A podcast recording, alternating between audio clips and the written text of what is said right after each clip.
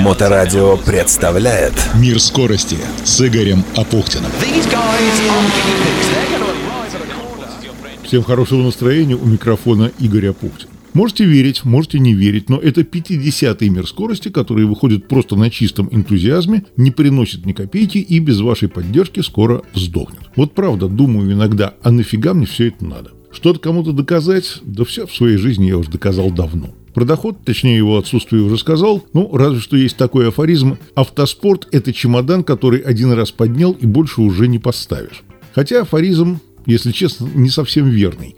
Многие уже поставили и не только посмертно, а будучи живыми и здоровыми. Наверное, и мне придется скоро этот чемодан ставить на полочку. Ну, да ладно, это пока так, лирика.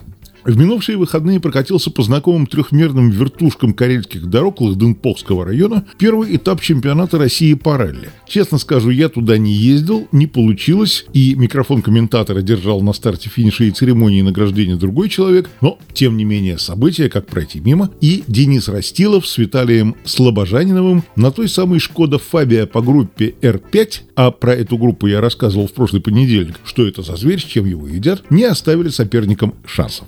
Артур Мурадян со знаменитым Ярославом Федоровым на таком же автомобиле вторые, а бронзовый призер прошлого года, он же пару раз чемпион на моноприводе Дмитрий Воронов с Кириллом Яникеевым, снова стабильно в бронзе в абсолюте. Поскольку я помимо программы «Мир скорости» иногда еще разъезжаю по волнам радиоэфира в карете прошлого, то посмотрел я на этот раз на ситуацию, которая в советские времена называлась «Не стареют душой ветераны». Ну что ж, к сожалению, очень и очень многократный заслуженный мастер спорта, вице-президент Российской автомобильной федерации Сергей Успенский свой боевой дух, похоже, растерял прилично. И с очаровательной Мариной Даниловой дальше девятого места в Карелии выбраться не мог. Впрочем, для Успенского Карелия место не самое удачное. Помнится, лет 15 назад, после его убора, то есть вылета с трассы, я своим эксплорером в сцепке с трактором, без этого было никак, вытаскивал его Субару из глубокого кювета, все на той же зимней Карелии. Фееричное зрелище было, приправленное вонью подгоревшего сцепления, надо сказать. А вот ветераны петербургского спорта Иван Миронов и Сергей Денисов, кто некогда принес бренд команды «Мегаполис» в авторалле, по-прежнему радуют стабильностью. Да, едут уже только чемпионат,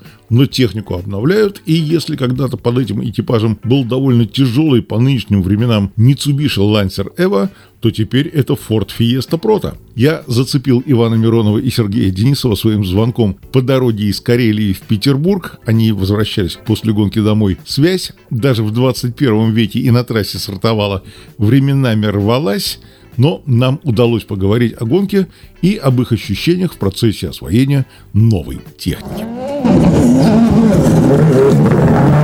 На самом деле удовольствие это составляет всегда, это уже долгие годы, с которыми мы ездим, и особенно, так сказать, карельские гонки, если традиционно, они всегда были радостными, то есть э, и удачными в основном, с доездами, с победами, и с прочим. В данный момент, конечно, гонка была сделана очень хорошо. Нам очень понравилось, как для первого этапа достаточно красочно, красиво, очень хорошие, скажем, допы были подго... ну, подготовка, безусловно, была. Что летняя Карелия, что зимняя, она всегда отличалась сложностью и скоростью. В данный момент, посмотрев на экипажи, которые едут, скажем, в первой пятерке, ну, достаточно шкалящие средние скорости, то есть показали ребята. Мы старались тоже не отставать. По мере возможности. По мере возможности. Ну, в общем, да, по мере силы возможности. Я смотрю те времена, у меня перед глазами сейчас таблица как раз по спецучасткам, которая была в онлайн-трансляции, и вы тоже там жару давали, на самом деле. Ну, мы старались, так скажем. Вот для нас достаточно э, новая техника, которую мы вот только в прошлом году начали э, осваивать. осваивать. Автомобиль очень мощный, в данный момент вот э, мы выехали, он прошел до этого rebuild, очень мощный двигатель, новая турбина, то есть достаточно э, рулежка в нем такая интересная. Поэтому мы старались, как сказать, никого не удивлять. Автомобиль такой достаточно быстрый и резкий, поэтому Но Ford Fiesta Pro действительно такой очень любопытный автомобиль, это из прототип. Вот впечатление от автомобиля. Компоновка нашего автомобиля имеет в себе трансмиссию и двигатель Subaru, кинематика, подвеска и рычаги, и, в общем-то, назовем так, что такое прото. Это, так скажем, некий перерисованный автомобиль из группы R5, который достаточно сейчас уже тоже имеет уже, ну, скажем, большой возраст. Но если взять Фиесту... Ну, с 12 -го года R5, да, конечно, да, у нас идет. Это уже десятилетний. За 10 лет уже техника ушла настолько вперед, что, а, безусловно, прото это было вот такая, скажем, Альтернатива Альтернативная, некая. да, то есть, как тебе сказать, заменить что-то, попробовать, некий, сделать какой-то некий тренажер, на котором можно попробовать R5. Тогда эта техника была еще только начинала, она была ну, ну запредельно дорогая. Дорогая, недосягаемая. Она и сейчас не но сейчас R5 э, стоит 180 тысяч евро в базовой комплектации для асфальта, насколько я помню. То, в общем, действительно не дешевый вид спорта. Насколько все-таки после лансера приходится привыкать к этому довольно легкому и очень мощному автомобилю? Что требуется снова нарабатывать при пилотировании вот этих историй спорта? Лансер, он был более, что ли, прагматичен, он был понятен в своем движении, он более траекториальный автомобиль, который позволял, ну, безусловно, в нем был один минус. Туда было нельзя поставить синклентальную коробку. У нас в данный момент с более короткой трансмиссией максимальная, максимальная скорость на нем достигается до, до как показала сейчас гонка, до 170 там, 5 километров в час. Но это, в общем, не Может, сильно много. Не сильно много, да. То есть это, хотя показатели Шкоды в данный момент тоже были 180 с небольшим. То есть показывалось то, что автомобиль тоже, э, ну, не скоростной, именно как бы не в отсечку, потому что в Шкоде есть, как мне сказали, оказывается, три, три комплектации. Короткая, средняя и длинная, которая длинная, она позволяет... Комплектация коробки. Комплектация коробки, то есть, там, скажем, пара, которая позволяет разгоняться аж до 200 км в час, что позволял Лансер.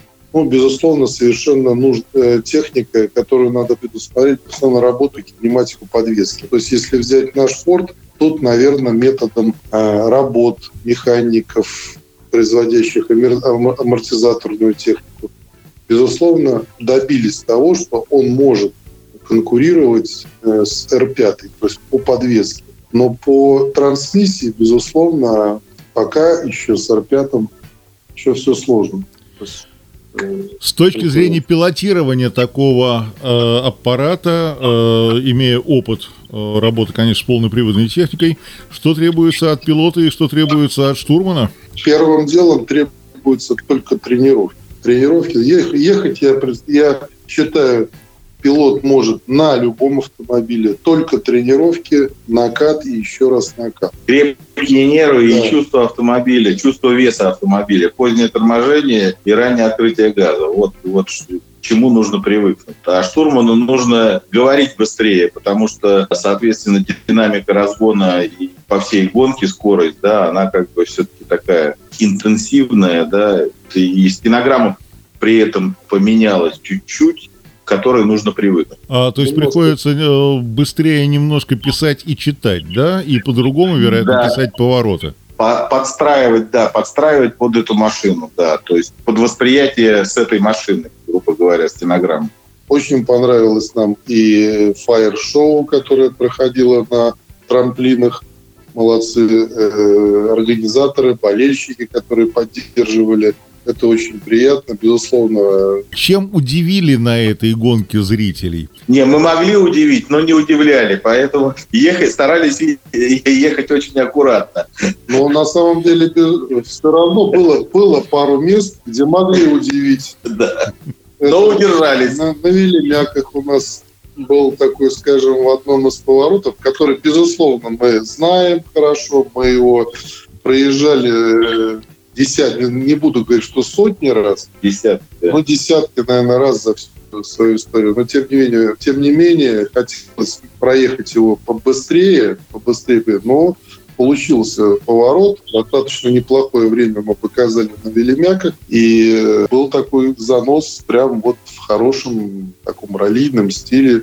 Когда коснулись бруствера, от него отскочили, отскочили да. в, газу, в хорошем газу, поехали дальше. Зрители были думаю, в восторге. Были в восторге, хлопали. Не знаю. Я думаю, что если бы я, я был, был бы там на их месте, наверное, мне понравился бы такой платир. Я не буду много рассказывать о том, что такое был первый этап чемпионата России. Все таблицы есть с результатами на сайте организатора Автомобильной Федерации Санкт-Петербурга и Ленинградской области afspb.org.ru. Напомню, что 11-12 февраля в Луге традиционное ралли «Лужский рубеж», посвященное освобождению этого города от немецко-фашистских захватчиков, а с 10 по 13 февраля со стартом и финишем в комплексе Игора пройдет первый этап Кубка мира по Бахам – коротким ралли-рейдом под теперь уже тоже знаменитым названием «Северный лес». Ну что ж, вот такой получился юбилейный выпуск программы «Мир скорости». И в этом мире скорости мы встретимся с вами через неделю. Берегите себя, уважайте друг друга. Взаимоуважение помогает решать многие проблемы. Удачи! «Мир скорости» с Игорем Апухтиным. На Моторадио.